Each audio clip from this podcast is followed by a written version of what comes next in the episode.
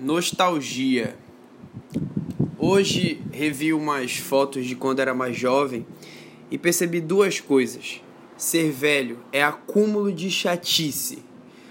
Um jogo quando está na fase cinquenta já não é mais o mesmo quando você estava aprendendo a jogar. A emoção do início, a novidade, enfim, o começo é feliz. Mas tem uma hora que você aprende quais botões mexer, situações que deve evitar, etcétera. Na moral, o jogo começa a ficar chato. A vida seria a mimese de um jogo? Somos mais felizes na juventude?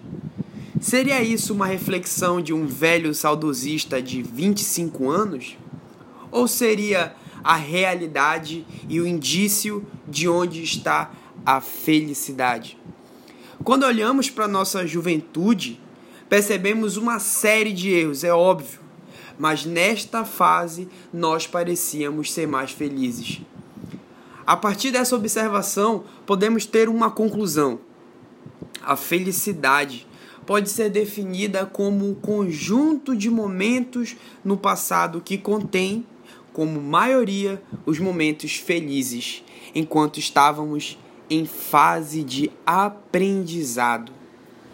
Eu me perguntei, como posso reviver esses momentos?